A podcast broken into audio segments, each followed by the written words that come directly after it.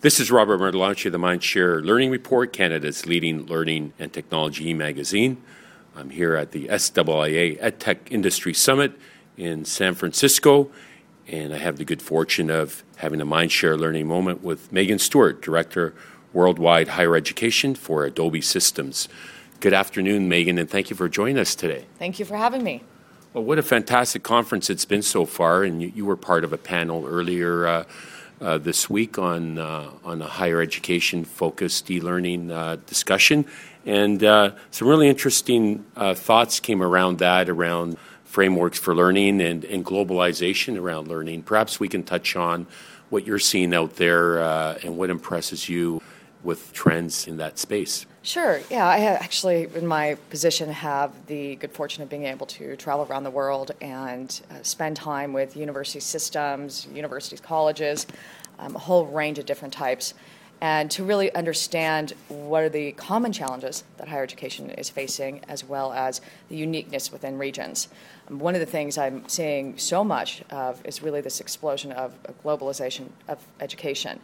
And within that, it is really supported by sort of this explosion of distance learning and online learning models because obviously institutions are trying to extend their universities, extend their, their systems out to reach new students, um, and to also dealing with budget challenges. And by providing online learning um, solutions, they're able to accomplish you know, these, these different types of, of things. And institutions are, are more and more looking at how do they complete globally, how do they partner globally. So we see a lot of institutions sharing online programs uh, between Asia and Europe, between the US institutions as well as in Europe, and it's uh, really becoming an interesting model that I think is really enabled now because of the capabilities of a lot of our technologies to enable collaboration and participation. Now, and suddenly university rankings are, are being looked at and important. Yeah, that's really interesting. For the first time, I see this in Europe and in Asia and in Japan. This intense focus, this intense focus on uh, the rankings, and there's different rankings, obviously, for the U.S., for Europe, and in Asia. Um, but the, what it's really affecting in terms of the institutions is the competitiveness. So being able to provide services and solutions to the student really as the customer and having to compete for those customers. And institutions, say in the UK or in Germany, that haven't done that as much in terms of having to compete with other institutions are seeing a lot more of the for-profits and different institutions coming in and being able to provide those programs through distance learning, online learning. It's interesting. You, uh, you mentioned the competitiveness, and it seems that, that there's a shift with many of these uh, leading institutions in terms of servant leadership and seeing the student as a customer. And to that point, who do you see leading the way? You know, I think there's great practices happening in many institutions because it's not just you know, the degree they're offering, but the experience that they're offering. And I think some institutions are obviously fully online. Some have that that really a blended offering, and I think there's great exemplars in many areas one of the interesting schools that we see, and I have the, the good fortune of being have in the past uh, couple years hosting CIO events where we bring in institutions who and talking about some of the practices that they're they're implementing. Um, Purdue, for example, Penn State, and one of the schools that I thought is a really interesting model that shared recently a session was Academy of Art.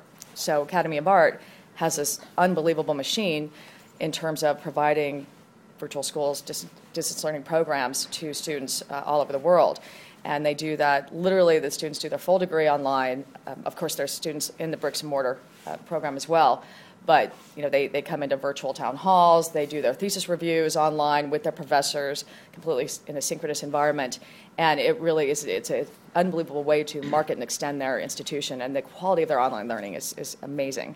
And you have tools that enable that in Adobe Connect. Is, is that solution evolving and being embedded in the whole process? Absolutely. We have a variety of different solutions to help institutions provide distance learning, online learning programs from authoring tools such as Flash, Captivate, Presenter, uh, many, many of the authoring tools, as well as Adobe Connect, which is a web conferencing type solution that is used in everything from you know virtual office hours, distance learning, online seminar rooms, and so many of the institutions, including Academy of Art, use this uh, program, including you know even the university. Swedish University Network, uh, Purdue, Penn, John Hopkins, and it's uh, really an enterprise type solution that enables institutions to again extend their programs. And you showcase some of these best practices or case studies on, on the Adobe Education website? Absolutely. So we have a lot of case studies on implementation and best practices from institutions that are from the for profits to nonprofits to community colleges and the best ways they've been able to get the most use out of these programs. Fascinating. Let's shift gears a little bit and touch on one of the greatest challenges that publishers are having is the whole transformation from print to digital.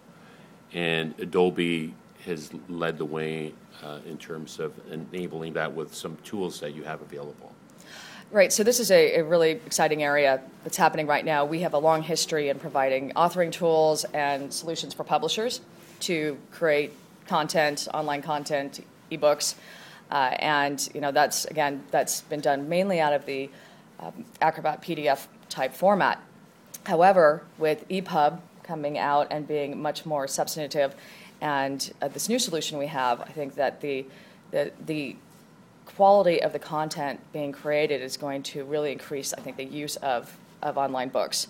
Um, so right now, I think there's very low usage, at least from what the publishers are saying. But a lot of that is because the content has been literally scanned in, you know, books converted to to digitized um, content, and of course, that's not necessarily engaging for the students. Not really changing the way they're consuming uh, information. And I think now with some of the different solutions that we have, we're trying to enable publishers and institutions to be able to create content, rich media content, and be able to publish that out to any type of device, from touchpads to.